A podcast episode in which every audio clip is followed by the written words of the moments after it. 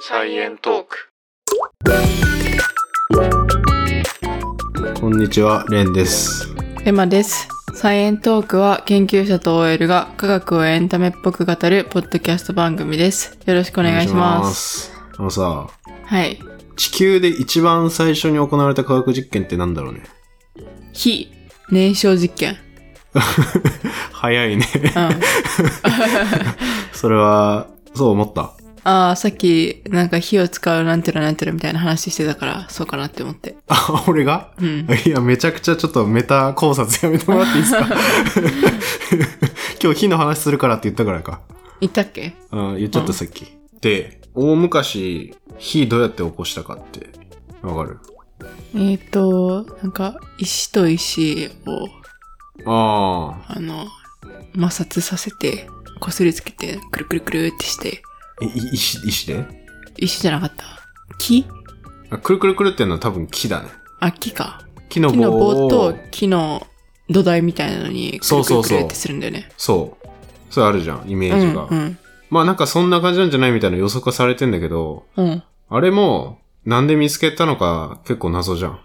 確かに。あそもそも火っていうものの存在自体は知ってたのかなあ、そうそう。それはね、あの、山火事とかさ、あ雷落ちた時とかさ、あ。うん。火は結構起きてさ、うん。そういうのを見るから、うんやっぱ人間以外の動物もやっぱ火は認識してたって言われてるし、うん今もそうだけど。うんうん。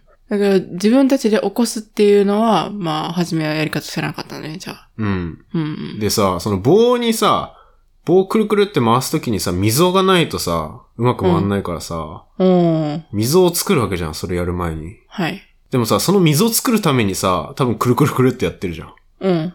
だから、その溝を作るためにくるくる穴を開ける作業してる時にうん熱くなるって気づいて、うん。その火を起こすっていう方向に行ったんじゃないっていう説もある。ああ、なるほどね。え、じゃあ、もともと火を起こそうとしてたわけじゃなくて、別の目的で、なんか土台の中に、あ の、目的わかんないけど、うん。溝を作って、で、それで棒うん。を擦りつけるようとしてて、うん。他。のことで。それやってたら、たまたま見つけたってこと。かもねっていう。うで、んそれ熱くなったやつを乾燥した葉っぱとかに置いたら、うん。火つくみたいなことだから。おー、そうなんだ。うん。まあ、これも仮説だけどね。うんうんだけど、そういう道具とかが、なんか昔あったんじゃないっていうのは、うん。うん。遺跡的なやつが見つかってたりするんで、うんうん。まあおそらくそういうので火つけられてただろう、みたいな。うんなんだけど、火好きうん。好き。あ、好き。うん。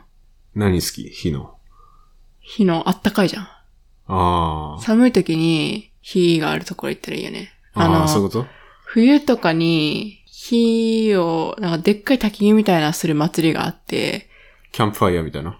あそう、キャンプファイヤーの何倍もの、で神社で行われる祭りがあって、それ寒い時に行ったらめっちゃ暖かくていいなって思う。それ、あ、あったまりに行ってたの そう儀式みたいな。いや、まあ、温まりに行くっていうよりは、うん。お祭りだから見に行こうかな、みたいな感じであー行ったら、もうね、結構遠くてもあったかい。あ、さいい、すがっね。て思って。うん。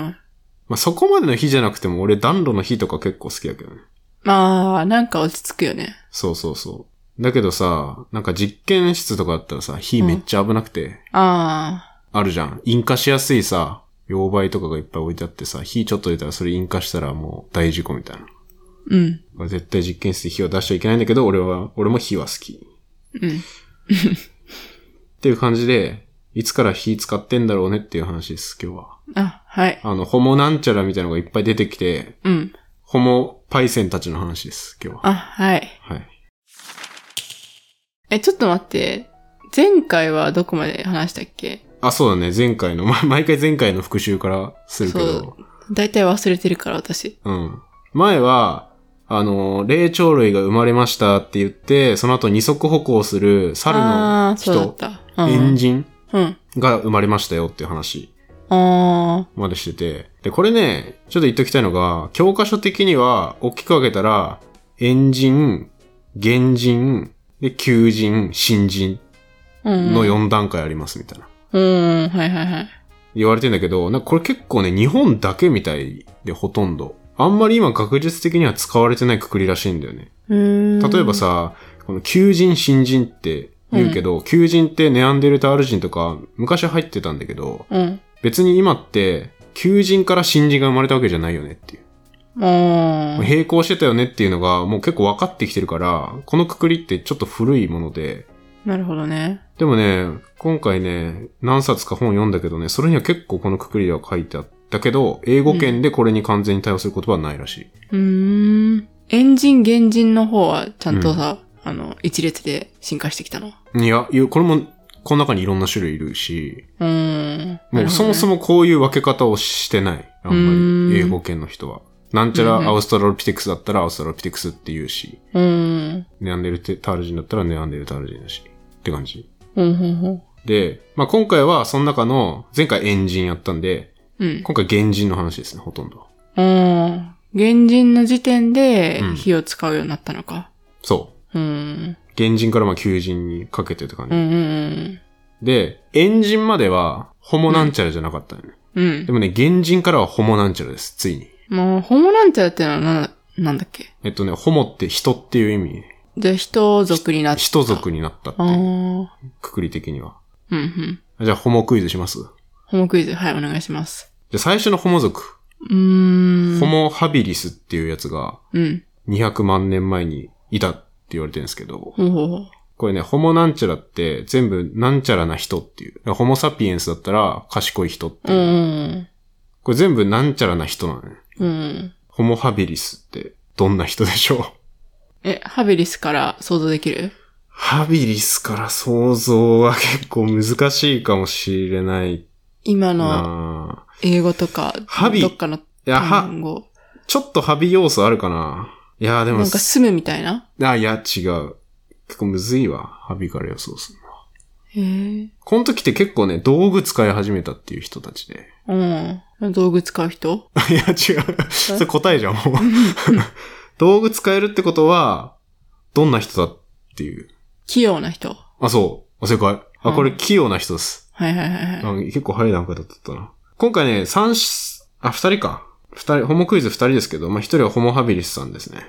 器用な人です。そのホモハビリスさんが一番初めのほぼそうん。う。最初の。ホモ。はいはいはい。で、で、このホモハビリスが、まあ、アフリカにいて、うん。あの、石と石ぶつけたらナイフできるぞ、みたいな。まあ、本当に、いわゆる、旧石器時代みたいな。ほんほんほんほん。うちのがこの、器用な人なんですね。うん。で、まあ、道具作ってるってことはもう徐々にさ、もう学び始めてるわけよ。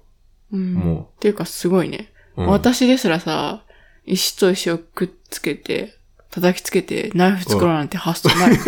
いや、今だからでしょえ賢 すぎる。ちょっと待って、発想あるだろ別にないないない。えい やそれは言い過ぎじゃないないないない。そんなに譲歩しなくていいと思うけど。ええほだって、え、思いつくよじゃあさ、もし自分がさ、ホモハビリスだったらさ、石と石叩きつけあてーナイフ作ってみようなんてさ、思いつかなくないえ、でもさ、狩りとかしようってなったらさ、うん。石使おうってなりそうだけどね。なんだか。うん、でも石の棒とかさ、そこら辺にもうすでにできてる石の棒とか使いそう。ナイフを作るってすごくないあー、なるほどね。加工しようって思わないってことそう。あー、なるほどね。うん。石とか硬いじゃん、そもそも。まあ、硬い よ。うん。なんかいい感じの石見つけて、うん。石のナイフを作ってたんですけど。なるほどね。で、これは、ちゃんとこのホモハビリスのいた化石の近くに、こう石の道具がいっぱい出てきたっていう。っうーん。ていうので、まあ分かってるんだけど、まあ確かに、今の類人猿とかに、猿とかに訓練してもなかなか石器とか使いこなせないし、うん。まあすごいことではあるね。うん。この辺まで結構ね、装飾性だったの、もともと。うん装飾系で。うん。だけど、ちょっとずつ肉も食べるようになったって言われて、このうん。う辺んから。。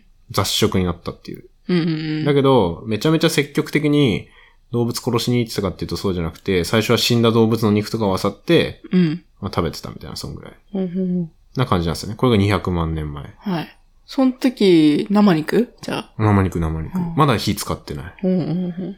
そんな時代もあったのか。そう。で、そっから20万年ぐらい経って、うん。まあこれ20万年ってめっちゃ長いんだけどね、そもそも。うん。だって僕らの文明って高いから1万年もないぐらいでしょ。うんうん20万年ずっとそんな感じで、うん。うん。結構謎に包まれてるとこもあるんだけど、次180万年前ぐらいになると、今度ホモエレクトスってやつが出てきます。うん。ここれ前言ってたかな前ね、君ホモエレクトロニクスとか言っ言ってて、 いや、それ電気の人だけど、 みたいな言ったっけ言ってたよ。ホモエレクトロニクスだっけって言ってた。それ工学部の人 ですね。そう、エレクトスは直立する人だっけそ。。はいはいはいうまあこれはね、エレクトがね、立つみたいな意味だからね。うん。これ予測できるかもしれない。これ直立する人です。はい。まあ、それまでも立ってはいたんだけど、このホモエレクトスは、もう完全に直立に速攻で結構長距離移動とかもするよ、みたいな。うん。まあそういう人たちで、結構100人以下ぐらいのちっちゃい集団で生活してたって言われてんだけど、うん。多分、北京原人とか、うん。ジャワ原人とか、多分習ってたんだけど、その辺はもうまとめてホモエレクトスっていうくくり。へえ。そう。あでも、別に、ホモハビリスからホモエレク、え、エレ、なんだっけ。ホモエレクトス。あエレクトスまた電気の人にしようとしたよ。ホモハビリスからホモエレク、 エレクトスね。エレクトスうん に、あの、直接言ったわけじゃない。あまあでも、その中、ホモハビリスの中のやつはホモエレクトスに、あーまあ進化でなっていく。ってことはもう、ホモエレクトスの段階で、うんうん。道具とかは使えたんか。そう。まあ、本当に簡単な動画だけでかど。うん。直立するようになったあホモハビリス直立してないのじゃあ。あ、してるよ。あ、してるよね。してるんだけど、うんなんかそんなにね、長距離移動とかしてないから、ああ。そう。すっごい歩いて遠くまで行くから、この直立する人ってやつで、う。うーん。ホモエレクトスってやつが出てきた。だからもうこの時代に、もうすごいね、歩きまくるんだよね。はいはいはい。それまでずっとアフリカだったんだけど、舞台は。うん。で、この辺、ホモエレクトスは初めて、こう、アフリカから出たって言われてるような。うーん。え、でもなんで急にさ、そんな変わるんだろうね。そう、これなんで長距離移動すると思うえ、だってそさ、もそも別にホモハビリスも直立二足歩行はしてたわけでしょうん。でも、外に行こうとはしなかったっていうか、長距離はい行こうとしなかった。まあそうね。うん。まあそれは多分か、体の構造的にできないってことだようね。ーん、できなかったのかなそれとも別に、その、わざわざ外に行く動機がなかったみたいな。うん、それもあると思う。うん。だけど、ホモエレクトスになったら、うん。動機ができたんか。そうね今の場所まだあどったら、食べていけないとか、寒すぎるとか、制度に適してないから、ああ。別の場所に行こうってなった。ああ、そうそうそう、そんな感じ。で、うん。さっきしれっとなんか小さい100人以下ぐらいの集団作りますみたいな。うん言ったんだけど、結構そのあたりのものを食べ尽くしちゃうみたいなうん。のは、これ一説があるんだけど、で、食べ尽くしちゃうからやっぱ移動する必要出てくるじゃん。うん。っていうので、もう食料採集して、また次のとこ移動してっていうのをどんどんどんどん繰り返すと。うん。例えば、これもね、食料採集する民族のうん。移動距離みたいのが、うん。まあ今でもさ、そうやって移動して暮らしてる人とかいるわけで。そうだね。遊牧民みたいなね。そうそうそうそう。で、それ試算すると大体、1回の移動で15キロぐらい離れるみたいなうん。のが大体平均らしいんだよね。うん。とすると、まあ大体、例えば年4回ぐらい場所変えるとすると60キロぐらいはまあ移動うん。うしますよね。ん。で、めっちゃ単純計算だと、アフリカからユーラシア大陸行って、まあ中国とかうん。まで行くのがだいたい1万キロぐらいなんで、うん。うん。割と170年ぐらいあればうん。行けると。もう、はいはい。直接向かえばね。だから、歩いたら無理だろっていう距離でもないよねっていうのを言われてるらしいね。あてか、歩く以外の選択肢、その、その時はかったよ、ないないねうん。ないね歩くしかないよね。そだかう。だからまあ、あと数が増えてきたっていうのもあるかもしれないけど、らうん。じゃあ、ホモエレクトスになってから、アフリカだけじゃなくて、もうユーラシア大陸全体に広がるようになったの。そう。それが何年かの間。あえっ何と、年間一応180万年前からうん。 20万年前ぐらいまでの間に、ああ。結。構ホモエレクトスって言われてるやつ長くて、ああ、でも全然時間あるね。そうう。ん。で、その時間で結構ヨーロッパとかアジアとか、他他のとこもわーって行ったんじゃないのっていう。うーん。この辺のね、旅のスケジュールはまたうん。次の次ぐらいではい。やるかもしれない。はいはいはい。一応ね、こっから3回ぐらいでもう人間のうん。誕生完結するんで。うん。あと、この時の、だから最初に言った、まあこれすごい冒険者なんだけど、その冒険のお供になったって言われてるのがやっぱ火よね。うん。火が登場すると。うん。で、まあ最初にそもそもなんで火使うんだろうというか、火のいいことみたいな。うんあったかいみたいな話もしたけど、うん。確かにそのあったかいっていうのもでかいよね、一個。寒いとこも行けるうようになる。ん。あと夜でも一応行動できるというか。うん。明かりの役割は果たすそってうことそうねそうそう。うん。まあそれもやっぱり雷とか山火事で自然災害を見てて、最初はそこで発生した火をうん。どっかからどっかに移すっていうのが最初の行動だったんじゃないって言わうんれて。自分で火を起こしてっていうわけじゃなくて。うんうんうん。まあそりゃそうだよね、でも。確かに。最初はだからその火をなんとか保存しようとしたんじゃないのああ、オリンピックの成果みたいな感 じで。まあそうそう そう。そう。で、絶やさないようにして、うん。で、最初は火を使ってたんじゃないっていうのが、一応言われてて、で、そういうなんか焚き火の後の証拠とかも、化石とかあるらしいんだけど、うーん。これに関しては、その、火を使うというか、自然に起きた火を活用しようとするのは別に人間だけじゃなくて、も例えば今でもサバンナにいるチンパンジーとか、う、うんうんベルベットモンキーみたいな言われるやつって、うん山火事とか起きた後に餌がいっぱい出てくるじゃん。あうの、ん昆虫とか焼かれたりとか、ちっちゃいネズミがや焼け死んじゃったりとかう。んそれいっぱいいるの知ってるから、もう火事の後めっちゃ行くんだって。うん、その地域域だからある種火を、なんか利用、間接的に利用してるってことまあそうだね。うん。そう。ってのあるから、まあ面白いなと思って。え、結局、ホモエレクトスの時にじゃあ火使うようになったってことあ、そうう。ん。ホモエレクトスがもう火であったタイミングですうね。あの、棒、棒を溝にはめて、ーん。起こしたんじゃないって言われてるのもこのヘホモエレクトスうで。ん。うん。霧もみ式っていうらしいけど。じゃあもう、ホモエレクトスの時代でもうほぼ完璧に火を、まあ、保存するのもそうだし、起こすこともできるようになった。でもさ、これ火の証拠って結構むずいと思むずいね。うだって、自分で起こした火なのかさ、うん。自然で起きた火なのかってさ、うん。化石の後だけだったらわかんなそうじゃん。そうだね。まあ、道具があれば、ああ、まあそう、で確きかるのに。かな。う。うんん。でも、まあこの時期にこれが最初に火使ったやつだっていう道具って多分まだ見つかってないんじゃないかうーな。ん。結構難しくて、で、一応考古学的なアプローチからいくと、その高温に熱せられた石とか骨うん。が見つかってるっていう証拠はアフリカの遺跡いっぱいあるんだけど、うんまあ確かに自自然の火でそうなっちゃったんじゃないのって言われたら言い返せないみたいなうんうん感じの状況だから、なんとも言えないみたいな。うん。うーん。でも、なんとなくその火があったところの周りに、例えば木の実がやたら集まってるとか、うんうんうん。魚の骨がいっぱい集まってるとか、うん。ってなったら、確かにこれは焚き火の後っぽいぞ、みたいな。っら。ああ、確かにね。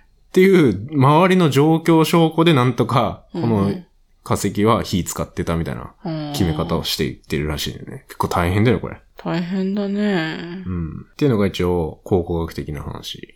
まあ、あとなんかさ、同じようなところでさ、いっぱい同じような風に火起こしてたりしてたらさ、うん。もう火を使いこなしてたって言えないから。ああ、ずっとそこで火使ってたみたいな。うん。ああ、ずっとっていうか、まあ、同じ方法で似たようなのがいっぱいあったら、もうそこで火の起こし方が普及してみんな使ってたみたいな。ああ、でもね、確かにそんな感じの証拠もあるらしくて、うん。あの、北京原人うんの発見地って、やたら分厚い灰の層があるらしいね。うん。その灰の層って、うんある一箇所で人間が火を絶やさないで絶やさないでずっと燃やしてるから、めめっちゃ灰送。底に溜まってたんじゃないっていうへえ。遺跡もね、あるらしいよ。なるほどね。うん。調べといてよか った。たまたま調べてた、それ。まあ、っていうのが一個。うん。あと、これむずいんだけど、生物学的に火使ってたかもねっていう証拠うっん。ていうのも一応言われてるのあって、うん。例えば、生肉食べるより、うん。うん。なんか加熱して食べた方が柔らかくなるじゃん。っうん。うん。てことは、別にそんなに強い歯いらなくなってくる。うん。うん。だから例えば歯の臼歯、うん。吸い潰すとことかがどんどんちっちゃくなってったんじゃないのとか。うん。それって加熱してたからじゃないみたいな。なんか逆、逆に。。なるほどね。そう。とか、あと消化吸収も良くなるから、胃腸の容量がどんどんちっちゃくて OK になっていく。うん。うん。から、やっぱこれ肉加熱して食べてたっていうことなんじゃないのみたいな。うん。逆に考えるみたいなのが生物的に。なるほどね。うん。うん。これ面白いですよね。そうだね。確かに、山火事だけで調理された肉食べてたら、うん。それって一回きりだから、球歯がちっちゃくなったり、胃腸が短くなるほどじゃないから、いや 確かに全部山火事調理法だったらやばいよね。 うんだったらやっぱり自分たちで火をコントロールして日常的に調理して食べてたって考える方がそうね。自然だね。まあ確かになんかサバンナめっちゃ山火事多かったらしいけど、てか今,、うん今でも結構起きるらしいんだけど、乾燥してたりして。うん。うんだけど、にしてはね、うん。そんな食えないもんね。うんうんうん。サイエントーク。あとこれね、前の直立二足高校の時に、プレゼント仮説ってあったと思うんですけど、はいはいはい。そんな感じで、ちょっと火を使ったことによって起きたことの面白い仮説があって、うん。これ火を通して食べることで、脳が大きくなって、うん。知力が上がったんじゃないっていう可能性。ほうほうほうほクう。ッキング仮説ってやつがあるんですよ。 クッキング仮説。そう。火を通すことによって脳がでかくなる。うんまあでもさっきめちゃくちゃヒント言ったけど。火を通すことによって、うん。胃腸が短くなるから、うん。胃腸に使ってたエネルギーを脳に使えるそうかそうらそう。頭が良くなって脳がでかくなる。そう。うん。っていう説が一応あります。クッキング仮説です。はい。これ夢あるね、これ。夢あるね。すっごい平たく言ったらって、料理したら脳でかくなったみたいな。 へえ。そっか。そう。まあ、そもそもがめちゃくちゃ超長かったっていうのも、まあ、ちょっと意外ではあるけど、うんうん猿とかって今でも超結構長いらしいよね。うん。へーゴリラとか。。それって植物とか食べるからう、んすごいそれに消化時間かけなきゃいけなくて、うん。うーん。長い腸がある。え、じゃあさ、逆に、今、犬とかにさ、ペットフードうん。をメインで与えてるけど、まあそれがどれぐらい消化いいのかわからない けどさ、生肉とかじゃないじゃん。うん。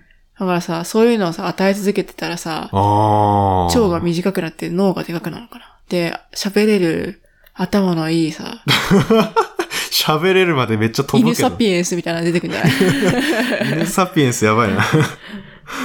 確かにね。うんめっちゃ長い期間買ったらね。うん。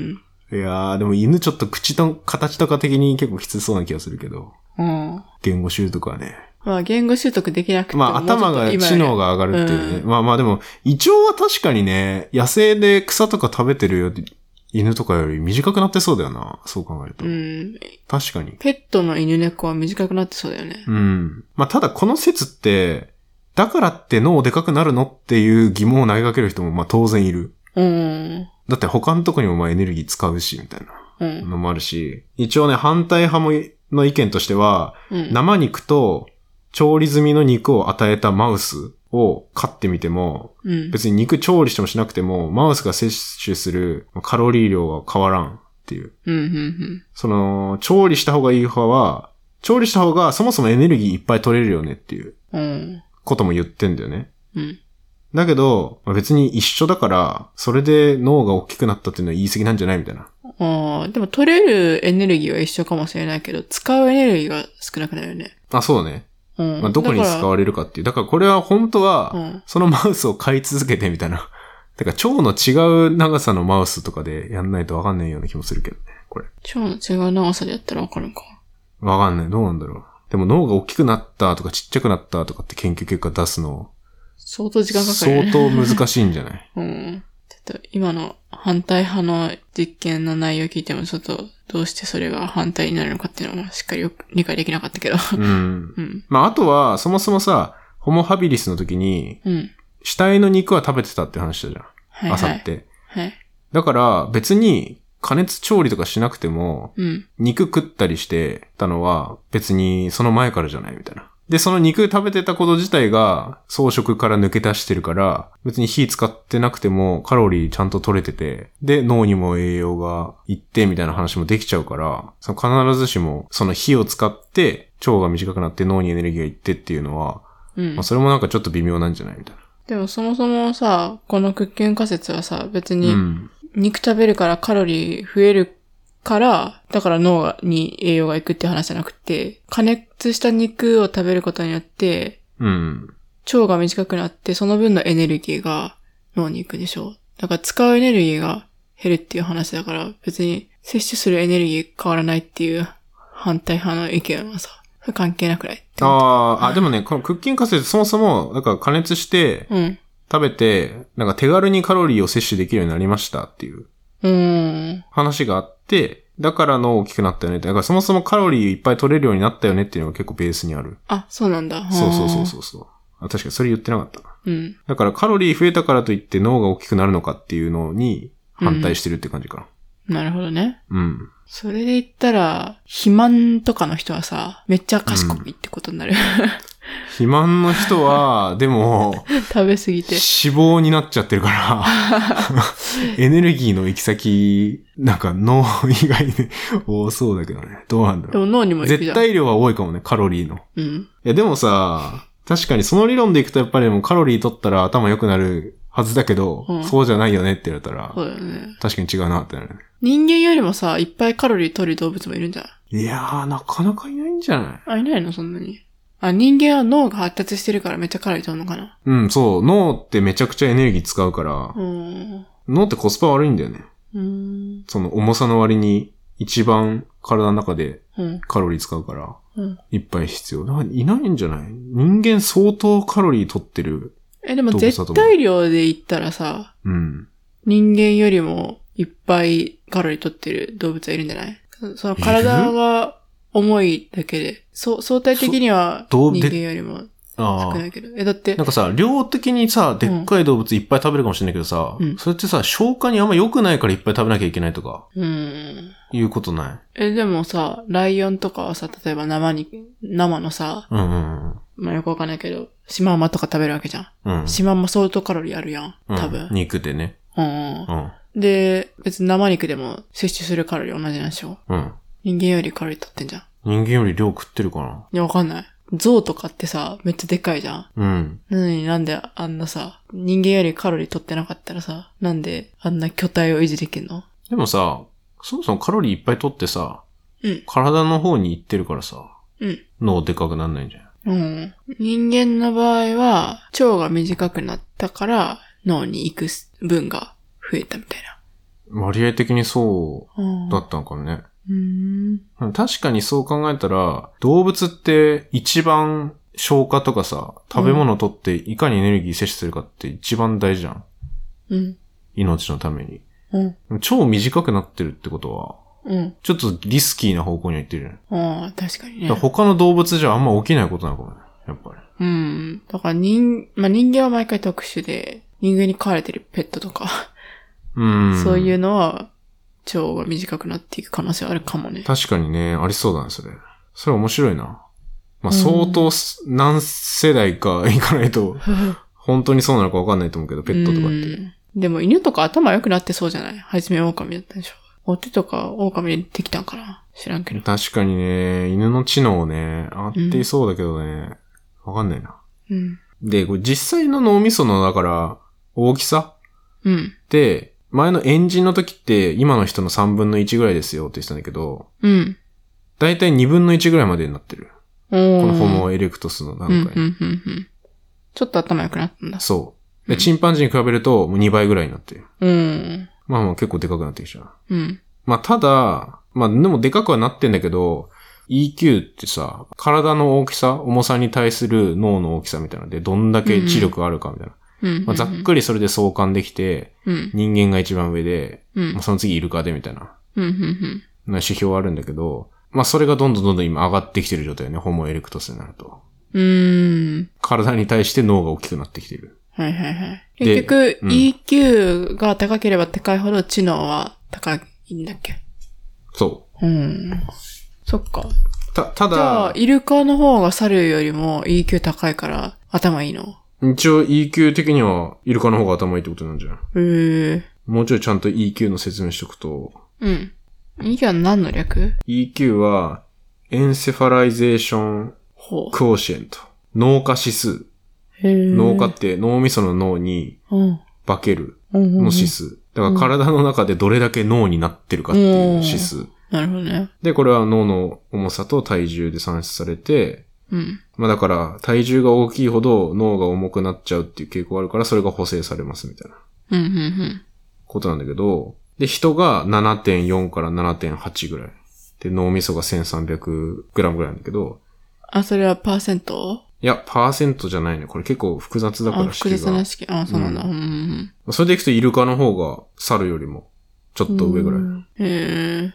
まあでも動物の上位は基本的にそっか猿とかチンパンジーとか続いて、まあクジラも結構上位で、うん、うん、あとは、ゴリラとか、うん。ゾウとかも入ってる。犬そんな高くないね。犬、うん。犬、リスとかうん。と一緒ぐらいだね。ええ、犬の方が全然スズメとかも頭良さそうだけど。あんま変わんない。へえ。じゃあまあ、EQ は頭の良さと本当に比例するのか。うーんとね、一応ね、動物と動物の間を比べるときには、結構知能を反映してんじゃないっていううん、うん、うん。指指。標としては、信頼性高いって言われてんだけど、うん。なんかね、似た種とか同じ種同士だと、あんま参考にならないっていうのが結構うーん。言われてはいる。まあだからざっくりと種としては、うんその犬とかの順位は合ってんじゃない犬とリスが EQ 同じぐらいだったら、うん。犬とリスの知能同じなの。大体。本当に、そうなんだ。 カラスがそのちょい上ぐらい。そうなんだ。うん。そっか。でも結構僅差だね。ここのの辺。私たちが犬と仲いいから勝手に犬頭いいって思い込んでるだけで、実はリスとかカラスも頭いいんだね。頭いいんじゃあ、ないカラス頭いいって言うよね。言う言うう言う。ん。で逆に低いのは、鶏と、うん。あと、うんうさぎとか、豚とかも結構低い。ああ。バカって言ってるわけじゃないけど、うん。まあ、そういう脳の割合が少ないですよっていうへえ。ことですね。面白いよね。うん。あと、例えば人間同士でうん。比較したときに、だからといって、体に対して脳がでかい人が頭いいかっていうと、別にそうではなくて、うん。まあ、大事なのって結局、同じ種の中だと、どういうニューロンのつながり方してますかとか、うん。細胞と細胞の連結の方が結構大事っていうのはもう分かってきてるらしくて、うん。アインシュタインみたいな天才の脳ってめっちゃ研究されてて、うん。なんだけどめっちゃちっちゃいんだよね、アインシュタインの脳。うん。平均より。うん。 100g ぐらいちっちゃくて、へえ。 100g ぐらい軽くて、うん。アインシュタインの脳って今でもね、研究されてるんだよね。今でもってどういうことまだあんの脳が。脳が、あのー死んだ後に保存されて、うん。でそっから切片みたいなの取られて、うんいろんな研究者が今アインシュタインの脳持ってる。あ、細胞をもう培養細して胞んのを、そう、持ってたりする。培養、うん。培養してんじゃないへえ。結構カオス状態でアインシュタインの脳。へえっとね、アインシュタインの脳っていう、あの、ウィキペディアがあるんですけど、え。死んでから7時間半以内ぐらいに摘出されて、うん。で、で、これは別にあの、本人の許可があったかどうかが結構議論の余地があるって言われているから、だいぶ怪しい。多分、OK 言ってなかったんじゃないのっていう気がすうるけど、ん。そう。これはね、カオス。電気には自分の脳を研究に使って仮想仮想することを主張していたって書いてるって言ってる人もいたら、うん。いやいや、勝手に取り出されて保存されてたんじゃないのって言ってる人もいたり、 なんかもうちょっと何が本当なのかもよくわかんないみたいな。だけど事実として今いろんな人がうん。持ってて、一応ね、展示してる博物館もあるみたいえ、アインシュタインってさ、何歳の時に何で死んだんだっけな。アインシュタインは、何歳だこれ。1955年死去って書いてる。いや、なんかさ、もしさ、70歳ぐらいのおじいちゃんとかでさ、78、90ぐらいのおじいさんで、うん。で、老衰で死んだりとかしてたらさ、うん、それで脳の細胞とか取ってきてもさ、普通の人より頭いいって言えんのかなとかちょっと思ったんだけど。確かに確かに、そういうファクター入ってきちゃうよね。うん。あ、心臓で、心臓悪くしちゃって、最後。うん。えっと、76歳。うーん。まあでも76歳だったら、まあ、普通に喋れる。だけど最後、死に際に何か言ってたけど、看護師が、その、アインシュタインドイツ語で喋ったらしいんだけど、最後のう言葉。ん。看護師がドイツ語を理解できなかったから、最後何言ったかよくわからなかった っていう。ちょっと悲しい事悲しいなぁ実が残ってるけど。なんか言おうとしたんだね、じゃあ。なんか言ってたらしいけど、うんちょっとわかんなかったっていうへのーがあるらしい。そう。これね、2010何年とかにもね、アインシュタインの脳を調べたらこんなことわかりましたみたいな研究とかやられて、やられてたりするんだけど、まあまあでもこれはね、さっき言ったみたいに、うん別にアインシュタインの脳を調べてこうだったから天才はこうだみたいなうん。話にはもう全くならないんで、そうだね。うん。え、しかもさ、なんか頭のいいの代表がアインシュタインになってるけどさ、うん多分いろんな頭の良さあんじゃん。いや、本当にそう。そういう科学ができる頭の良さもあれば、うん。なんかコミュニケーションが上手な頭の良さとかもあると思うし。あるともあるとも。なんかそういうのも含めて研究してほしいよね。うん、どうなんだ偏ろうってはね、いると思うよ、これ研究するのは。まあ、三、一サンプルとしては面白いっていう面白いのよは、ねまうあ、ん確かに面白いって言ってるのかわかんないけど、まあ、 まあそういう研究もあるんだっていう。う。うんん。まあ、あとは、その、さっきは、基本的にただの脳のサイズうん。だけの話だったけど、脳のサイズと社会集団の規模の大きさが相関してるって言ってる人もいる。うーん。なるほどね。これもすごい面白くて、例えば、チンパンジーとかって、うん。だいたい50人ぐらいの集団を作るんだようん。で、それと同じぐらいの脳だ脳の大きさだった昔のエンジンって、うん。まあ大体50人ぐらいだったって言われてて、おー。まあ確かに同じぐらい。で、今度ちょっと脳が大きくなって原人うん。になって、さっきのホモエクトスとかもそうだけど、うんなると今度集団の大きさ100人ぐらいまではいけたっぽいみたいな。うん。で、今って、さらに大きくなって、だいたい150人ぐらいが適切な社会の関わる人数だよねっていうのが今の僕たち言われてるんですああ、今の人間よ。そうん、うん、うん。で、チンパンチまだ50だっけう。んチンパンチは50だよね。チンパンジーは50。で、ちゃんと EQ は3倍ぐらいなの。 EQ じゃなくて脳のサイズあ、脳のサイズは3倍ぐらいにおなってる。ー。だからこれはシンプルに EQ じゃなくて、その大脳のうん。新皮質って言われるところだけど、そこの大きさがうー大きくなっていくと、うん社会性動物はその社会の大きさをどんどん大きくしていけるんじゃないかっていう、うーん。これは人類学者のロビン・ダンバーさんっていうのが提唱したダンバー数っていうえーので結構有名な数らしいんだけど、え、逆に人間よりも、その社会的人数が多い種族っているの、いやー、いるのかなでも少なくとも脳のサイズ的にはもういないんじゃん。でも脳の絶対的なサイズだよね。相対的なサイズじゃなかったからさ。それ言うさとさ、アリとかが一番多くなっちゃうんじゃん。確かに。あれめっちゃちっちゃいよね、脳。アリはちっちゃいよ。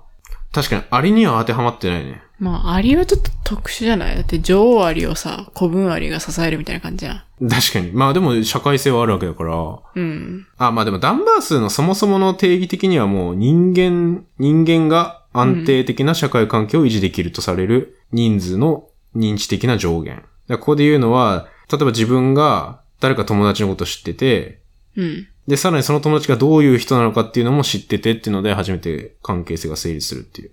うん。ので、え、えいそれが150人ぐらいがマックス。うん。だけど、その、今のチンパンジーとかに転用して言ったけど、もともと人類学のうん。指標だから、まあ、それを全部の動物に当てはめるのはちょっと違うのかもしれないね。なるほどうんね。人間の脳の大きさの平均と、あとは霊長類の平均とって取ってって、うん。それの集団のサイズがああ。結構相関してるよねっていうので発見されたっていう。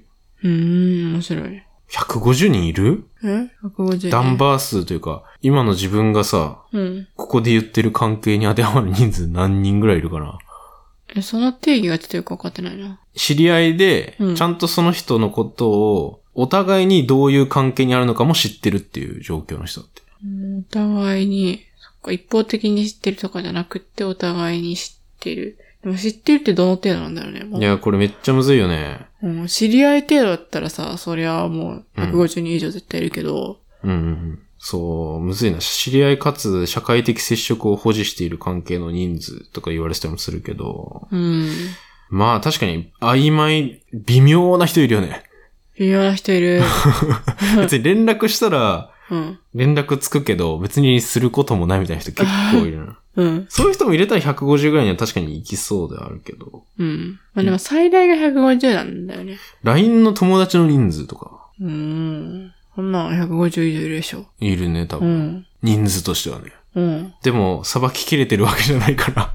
そう、だっ てさ、公式アカウントとか友達だったりするじゃん。あ、そういうの。最近は 確かさ、公式アカウンほトのぼ方が公式アカウントじゃ ん。そう。そうだね。確かに確かに。じゃあ、LINE の友達引く公式アカウントで見たらいいかな。Facebook の友達ぐらいかな。あー、そういうのも面白いな。うん。まあ、よくね、これビジネス的なこととかで言われる気がするね。ナンバー数。で150人とか超える会社とかになってくると、うん。そのグループをちゃんと安定に維持するためには、うん。ちゃんとした規則とか、うん。そういうのがまあ結構きっちり必要になってくるのがもう150超えてくる。うん。おー、なるほどね。うんうん。確かに、もうちっちゃいスタートアップみたいな感じだったら、うんうんうんこんな規則とかはないもんね。ないねっていうか、あんまり。まあ、な、なくはない な。そんな大企業ほどの規則とかは別にうん。不要だもんね。そうね。うん。だけど、今の社会って、まあ俺らもそうだけど、まあ SNS とかあったらさ、150人とか、もうすぐ超えちゃうからね。うんうんうんうんうん。脳のキャパ的にはオーバーしてるんですよ、もう。うん。このダンバーさんの言い言ってることによると。そうだよね。うんうんうん。うん、だからね、うまく付き合っていかなきゃいけないよねっていうのを言ってるような気もするよね。このダンバース。そうだね。SNS とかだったら別に顔とか知ってなくっても、で、うん最悪この人誰か忘れてもさ、うん。なんかその人のプロフィールとか見たら、あ、この人かってちょっと思い出せるし、うん。なんかもう人間が元々持ってる能力以外のところでサポートしてもらってるから、うん。ダンバース。スに関係ないかもね。まあ確 かに。あんま関係ないかもしれうない。ん。まあ指標って感じだよね。なんか、うん。だいたいそれぐらいなんじゃないのっていう。なんか言ったもん勝ちみたいな気がしてくるな、これ。そうだね。うん。まあでも確かに霊長類とかが、うん。その社会の集団の人数、これぐらいで脳のサイズこんぐらいみたいなのは、うんまあそれはそうだよねってなるから。うん、今の人間社会がちょっとね、複雑化しすぎててわかんないけど、そうだね。うん猿とかだったらさ、もうあうんの毛づくろいしたりするうん。のとか観察してたらどんぐらいの集団でとかわかるから、うんうん。それはまあそうなんだろうなっそうだね。ていう感じですかね。はい。で、まあそんな感じでどんどんどんどん、まあ要は賢くなっていったってことなんですよね。はいはいはいホ。モエクトス。で、もうこの次が、ホモサピエンスです。うん。賢い人です。もう賢い人か。誕生。お お。終わり。はい。ああ、ありがとうございます。いや、もう今回これぐらい言ったらもう結構い、だいぶ情報量多いかなっていう感じがするけど。多いなって思ってたう。ん。うん1時 間弱ぐらい経ってる。え、次、ホモサピエンスやんの次が、ホモサピエンスと、うん。あとはその時に一緒にいたまだ他の人たち。うん。その。時は、ホモサピエンススタートした時は他の種族いっぱいいたから。おーうん。でも基本的に、あの、さっき言ったネアンデルタール人とかも、もともとホモエレクトスみたいなところからうんうん。分岐してっていう感じの種族なんで、うんまあ元は一緒だけど、ちょっとずつ、そのやっぱアフリカとか出てちゃうとさ、うん。物理的に離れるからさ、うん結構いろんなやつ出てきたりするのね。うん。うん。みたいなことで、ホモサピエンスの冒険が始まるって感じですね。おお。ワクワクしますね。あ、ワクワクしますか。いや、とりあえずいただけ。まあ、まあ、まあいいや。うん。だから次回はね、今度このホモサピエンスになってくると、うんどんどん DNA とかを読んだら、分かってくることも出てくるんですよ。ほうほうほう。化石もいっぱい出てきたりするんで。うん。ってので、まあどんな感じで、当時の人が、ホモサピエンスとそれ以外の人たちとどうやって付き合ってたのかとか、うんうんうん。それは面白そうだな。それね、結構ね、一番熱い。うんうん。とか、どういう、その次とかもどういうルートでアフリカから行って、うん。俺これ最終的にね、日本にたどり着いてみたいなところもやって終わりにしようかなと思ってる、こうれ。ん。はいはいはいはい。で、日本も一種類じゃないから、うん。日本もね、上から来たと下から来たがいるみたいな。そうそうそううそう。んうん。で、もともといたやつと上から来たやつ、下から来て、上から下からって、あんまよよくない けど上、北から来たやつと南から来たやつがいて、うん。どんぐらい混ざってるかみたいなのって、うん。今の住んでる人たちの DNA 調べても、うん都道府県でグラデーションになってたりするのよ。だろうね。うん。面白いじゃん、そんな。面白い面白い。っていうので、結構人日本人のルーツもちょっと分かってきてるっていうので、うんそれをね、今回含めて全3回はい。でやります。お願いします。ということで、まあ今回はこの辺ですね。はい。ありがとうございました。ありがとうございました。